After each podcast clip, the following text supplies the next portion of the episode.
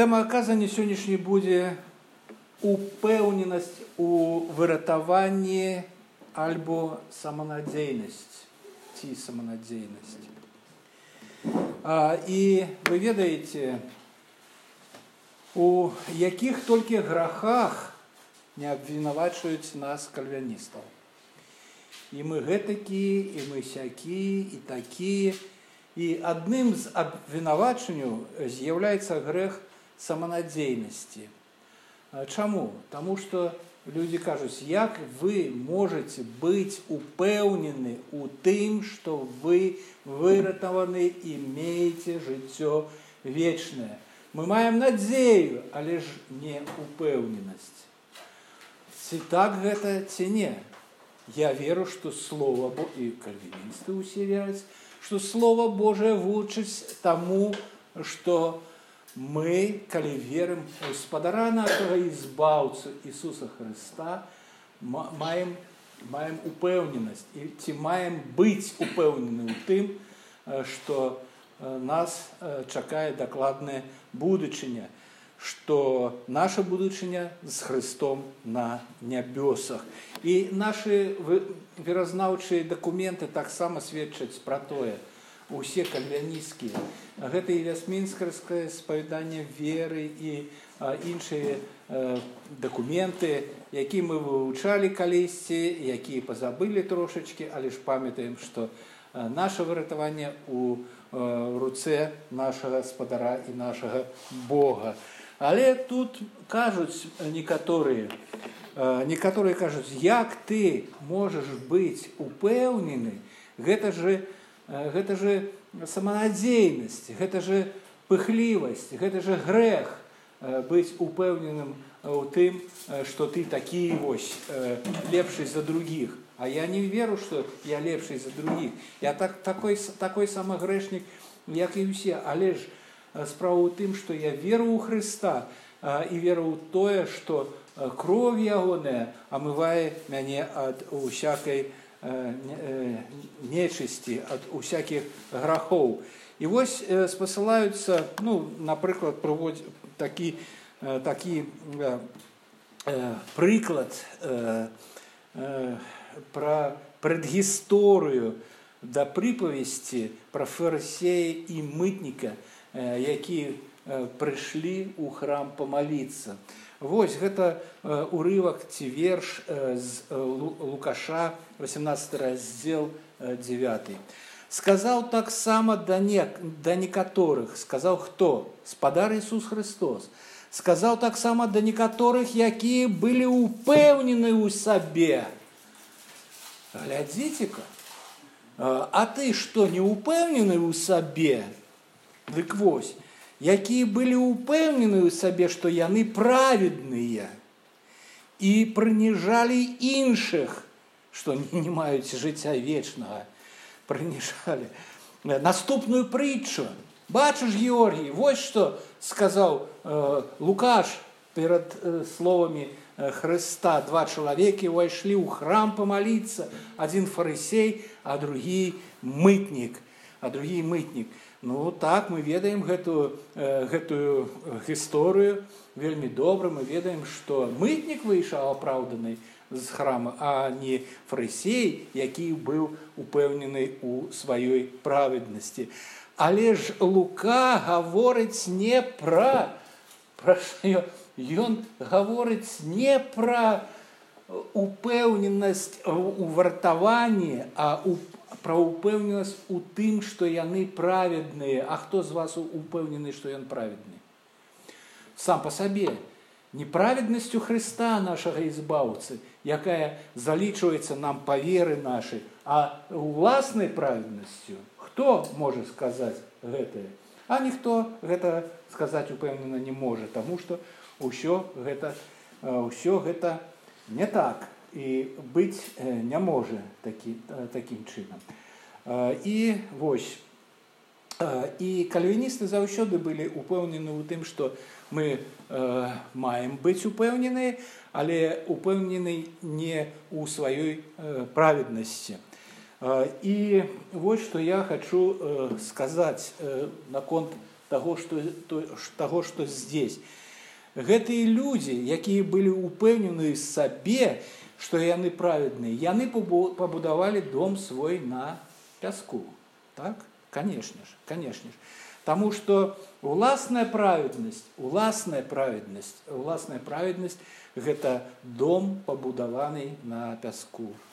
Э, прыналежнасць э, да габрэйства гэта дом пабудаваны на пяску. Хрышчэнне гэта дом пабудаваны на пяску. Э, быць чальцом рэфармацкай церкві гэта таксама дом пабудаваны на пяску. Э, выгнание бесаў э, імем спадара нашага ізбаўцы Ісуса Хрыста гэта дом пабудаваны на пяску. Э, дзівы дзіўныя, якія твораць імем спадара нашага ізбаўцы некаторыя людзі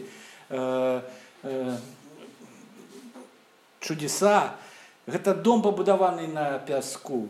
Таксама размовы на іншых мовах э, як э, хтосьці любіць гэта рабіць. Таксама дом пабудаваны на э, пяску.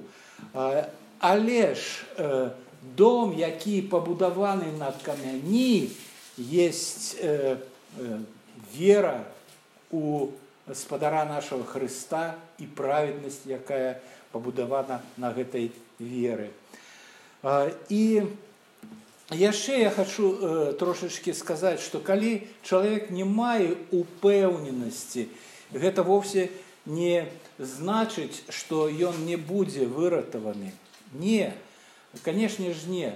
Але ж калі калі ён не упэўнены у тым что ён мае выратаванне і мае жыццё вечнае э, тады ён ну як той чалавек які прыйшоў вёсну у сад і бачыць яблыню і хоча знайсці на ёй яблыка плод ці плод нейкі але бачыць толькі кветкі і тады ён вырашае што гэта дрэннае дрэва бо яно ніколі не прынясе плод. Ці чалавек які прыйшоў да Э, некай крыніцы бачыць гэтую ваду і кажа о гэта вода яна недзе прападзе і ніколі не дацячэ да акіяна ён не потому что ён не бачыць что гэты маленькі маленькі выток ператварыцца ў малень у маленькую рэчку потым в большую потым яшчэ ў большую а потым уцячэ у море і шкада таких людзей бо яны не бачуць далей свайго носа амаль што нічога. Таксама і тыя вернікі якія не бачаць сябе на нябёсах у будучыні. І і чалавек верыць у Хрыста а не але не бачыць таго што з ім будзе там на нябёсах але ну тады мы як заўсёды звяртаемся да слова Божия, каб мець прадстаўленне як і чаму нас вучыць слова Божие. І паглядзіце гэта верш з таго раздзела, якой чытаў нам пастор Андрусь 13 верш з першага раздзела пісьма да эфесцаў. І у ім, у кім у ім, у Хрысце, у ім и вы, почувши слово правды, обвяшчение вашего выратавання и уверовавши у яго, э, э, позначены э, пячаткою обецанного Духа Святого. Позначены, так? Позначены печаткою Святого Духа. Три ступені ми тут бачимо. Почувши, чоловік чує, другая ступень у выратаванні гэта вера увераваўшы яго і трэцяе пазначаны пячаткаю тры першае пачуўшы слова праўды гэта пачатак гэта пачатак Богу заўгодна было пачаць ратаваць вернікам ці людзей ратаваць глупствам проповедзі юродствам проповедзі як у расійскай мове перакладзена юродствам проповедзі і юродства ведаеце гэта такое ну я не знаю безглуздасцю ці што глупствам карацей глупствам ёсць глупствам і вось з гэтай нагоды Господь няспынна узводзіць людзей, якія дакладна абвяшчаюць ягонае слова, слова спадара нашага ізбаўцы. І калі адзін з іх сыходзіць, на яго змену прыходзіць іншы. Паглядзіце, апостол Павел не памірае да тых часоў, пакуль не з'явіцца, пакуль не з'явіўся Тимофей які прыйшоў на ягоную змену. І гэта ёсць сапраўд, сапраўдная апостальская пераемнасць. Павел, Тимофей, потым яшчэ, потым яшчэ, яшчэ, яшчэ 10, 10 стагоддзяў, 15 стагоддзяў, 20 стагоддзяў, і сёння мы таксама бачым людзей якія несуць гэтую веску. Якую веску? Паглядзьце абвяшчэнне абвяшчэнне.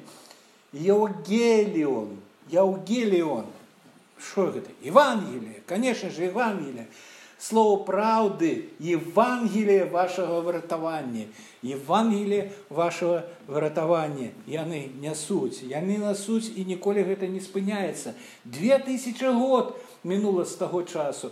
І ўсё людзі былі ўпэўных хрушоў хрушоў у 1980 годзе я покажу вам апошняга каго папа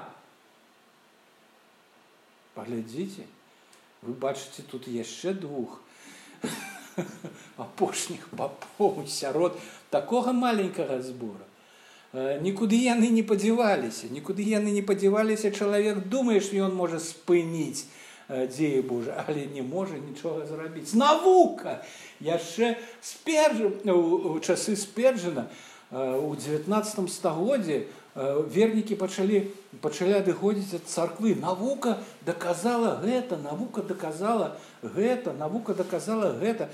Праходзіць 100 гадоў уже навука доказала адваротная і уже больш і бліжэйшая да слова Божага. І ўсё не так ўсё не так просто і што за пасланне несуць тых хто у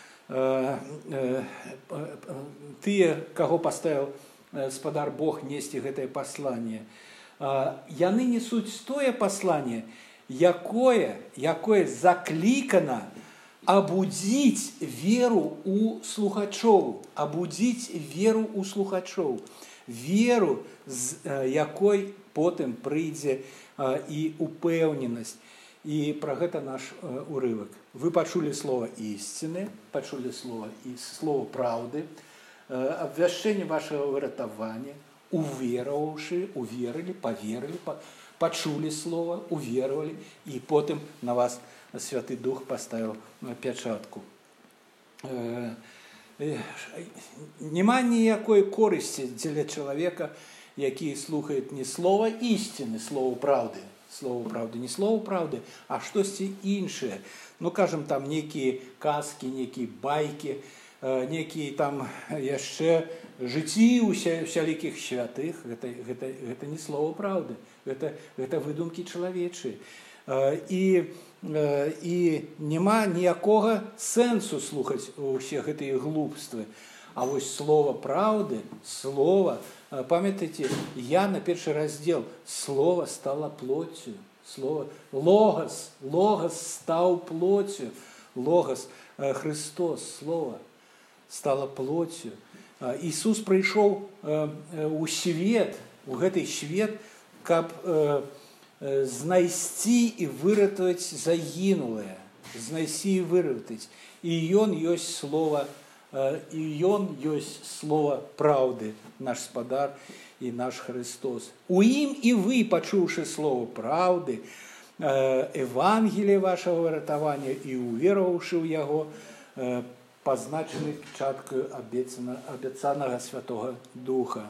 Евангелие добрая вестка нашага выратавання добрая вестка нашага выратавання вестка аб вашым выратаванні вестка аб маім выратаванні і вельмі вельмі важна гэтае Евангелие пачуць чуць яго не бачыць яго а менавіта чуць чуць гэтыя словы. Сузіранне святара які робіць нейкія разнастайныя рухі цела цела целодвижения не могуць нарадзіць веры не могуць не толькі слова Божие.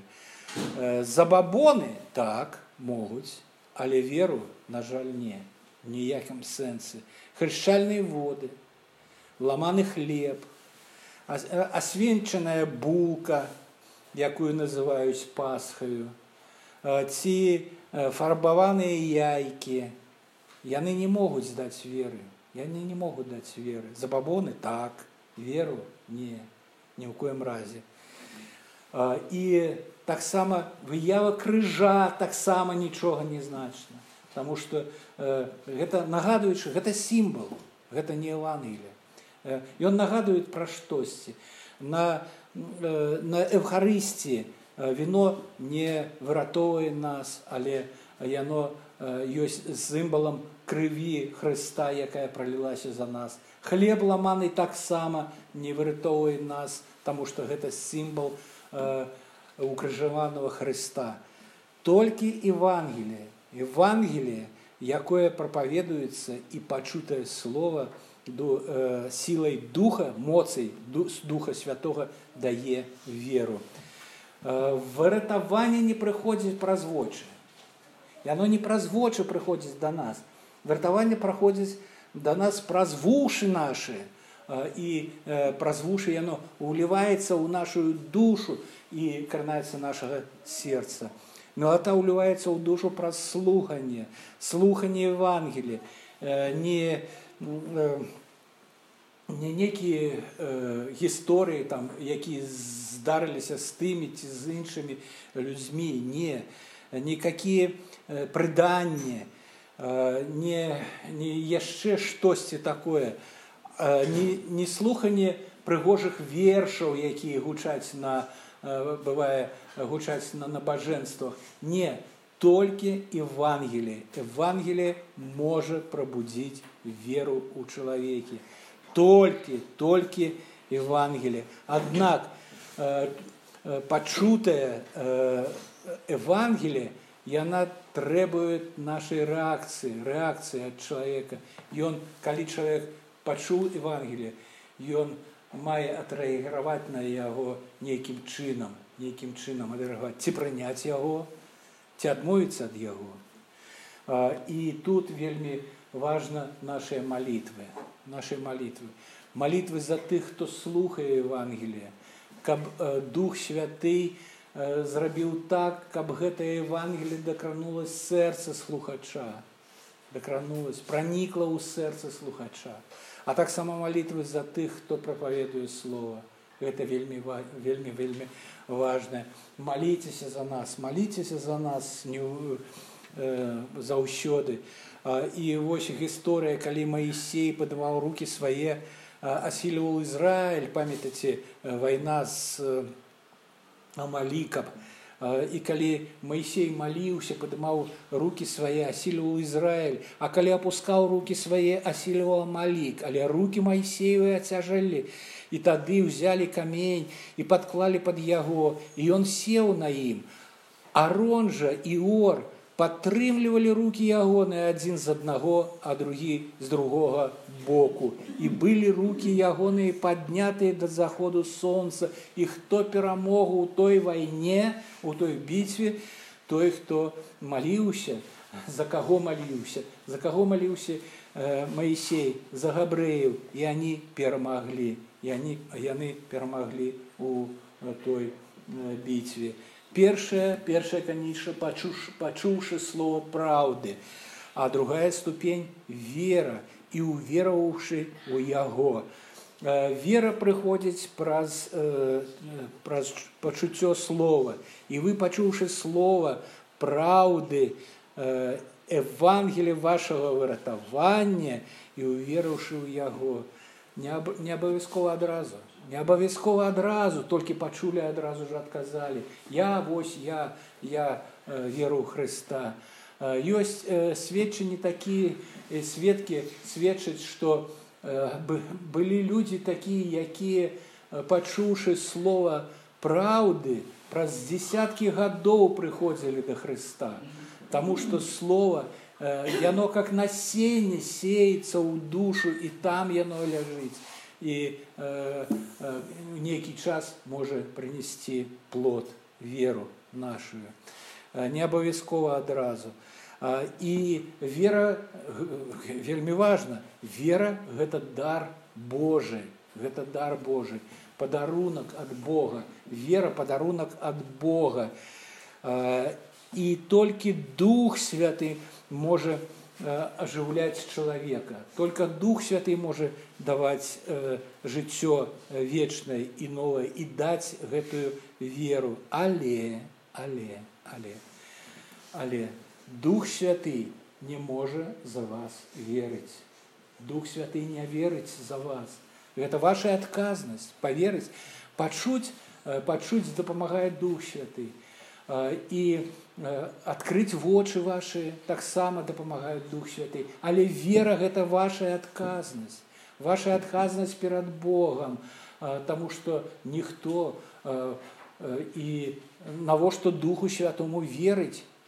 Ён ён і так ведае ён і так ведае. Ён сам Бог ён сам ведае і ён не можа за вас верыць. Верыць павінны вы. Таксама ж з пакаяннем. то Ён пабуджае чалавека пакаяцца, пабуджае, але яму духу святаму няма ў чым каяцца.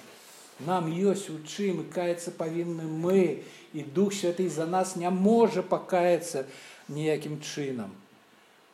На вас адказнасць сабры, на вас, на кожным з вас адказнасць прыняць верую слова Евангелия, слова правды, ці адхіліць яго, ці прыняць на вас адказнасць. І, і гэта вельмі вельмі важна. І дух святой заахвочвае каяцца, але ж пакаяцца павінны мы. Вера мае на ўвазе, што мы не толькі верым у існаванне Хрыста ці Бога, але таксама у тое, што мы верым ва ўсе словы Хрыста, якія запісаныя у чатырох евангелях.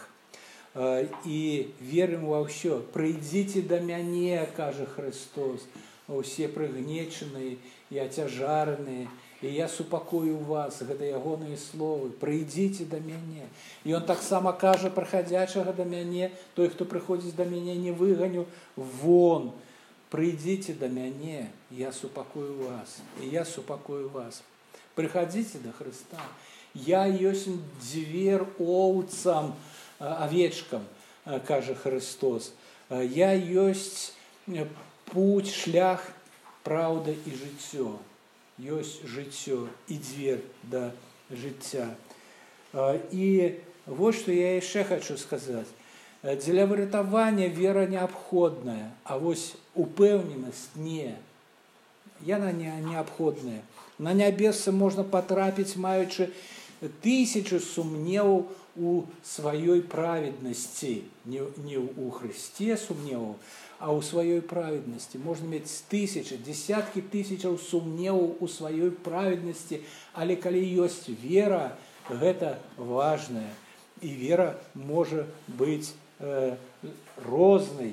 Яна можа быць вялікай яна можа быць маль такой малюпасенькай. І дзеля выратавання не патрабуецца нейкая заоблачна вялізная вера узроўень е для ўходу ў царства не мае ніякага значэнне значэнне мае толькі адно ці ёсць яна ці ее няма. А не, не так як вось сястра у яе вось такая вера на водзе а моя вера маленькая і што мне рабіць? І вера вельмі зменлівая але яна нетленная яна нетленная. Ёсць прылівы ёсць атлівы але на піку прыліву такая вялікая вера яна не больш дае да выратавання чым тая якая якую мы маем у часы атліву калі я амаль што не бачым гэтай веры. Маленькая вера маленькая вера Хрыста яна можа быць як гаршычнае насенне кажа Христос як семя гарчычнае маленькая але гэтая вера дае выратаванне вартаванне і мы яна можа быць яна можа быць як вера семёна які бярэ Хрыста на, на, на руки на свае.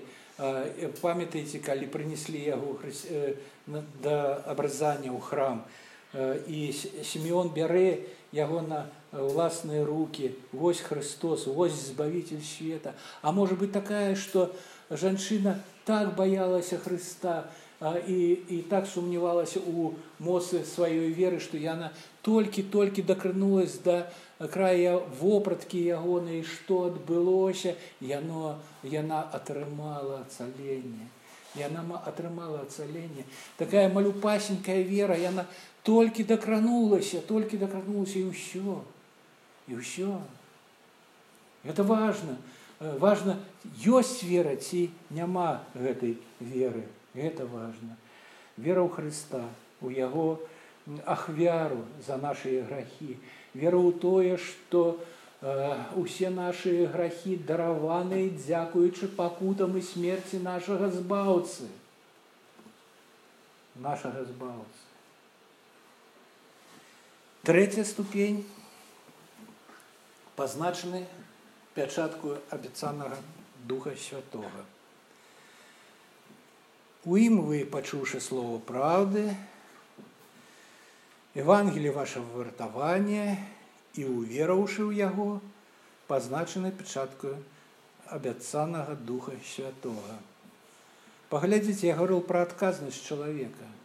Чалавек павінен слухаць евангелие ён адказны за гэта чалавек павінен верыць ён адказны за гэта і з дапамогай святого духа ён абрытае гэтую веру. Але што робіцца потом? Што ён робіць далей для сваё для свайго выратавання а глядзіце а тут ужо уступае іншая моц. Там я павінен чуць слова евангелия там я павінен верыць а хто печатку ставіць хто ставіць пячатку так Бог ставіць гэтую пячатку. Бог ставіць печатку духам святым. Гэта мой. Пячатка духа святого. І после гэтага як я магу быць неўпэўнены калі б гэта я ставіў печатку на сябе дык канешне ж як я магу быць упэўнен ну, Таму што я ведаю сёння тое у мяне у галаве заўтра сёе і гэтых далей і, і гэтых далей гэтых далей. Але ўсё тут трэця ступень залежыць ад Бога ад Бога.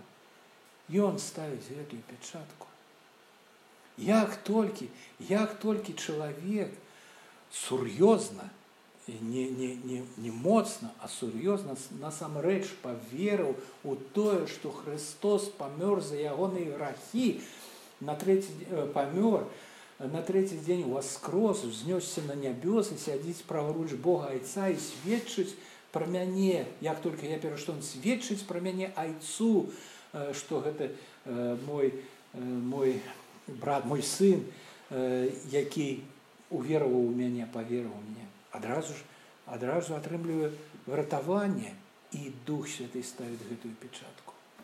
Дух святы. І што я хочу сказаць? Сябры мы у надзейных руках надзейных. Не ў маіх не мои руки не, что что гэта чалавек? Я, я чалавек я чалавек. Як і все мы людзі. Але мы у руках Хрыста в руках Хрыста і дух святы поставил печатку печатку на вас. І таму усе грахі ваши дараваны таму что вы маеце веру у тое что Христос памёр за вас. І ён заплаціў цану ён э, э, долги ваши э, тое что вы вінаваты ён заплаціў бо пакаранне за грэх смерць ён памёр за вас а яшчэ якія словы дзіўныя кажа які запісаны запісаны у Яна у пятым раздзеле. Там ёсць такія словы хто слухае слово маё мае і верыць у паслаўшага мяне мае жыццё вечнае і на суд не прыходзіць но перайшоў перайшоў ад смерці ў жыццё чаму ён на суд не прыходзе? Таму што Христос прыйшоў на суд замест мяне. Гэта дзіўны, дзіўныя дзівы, дзіўныя дзівы на вас, калі вы верыце, пячатка святого духа.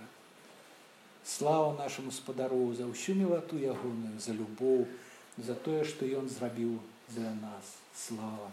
Амань.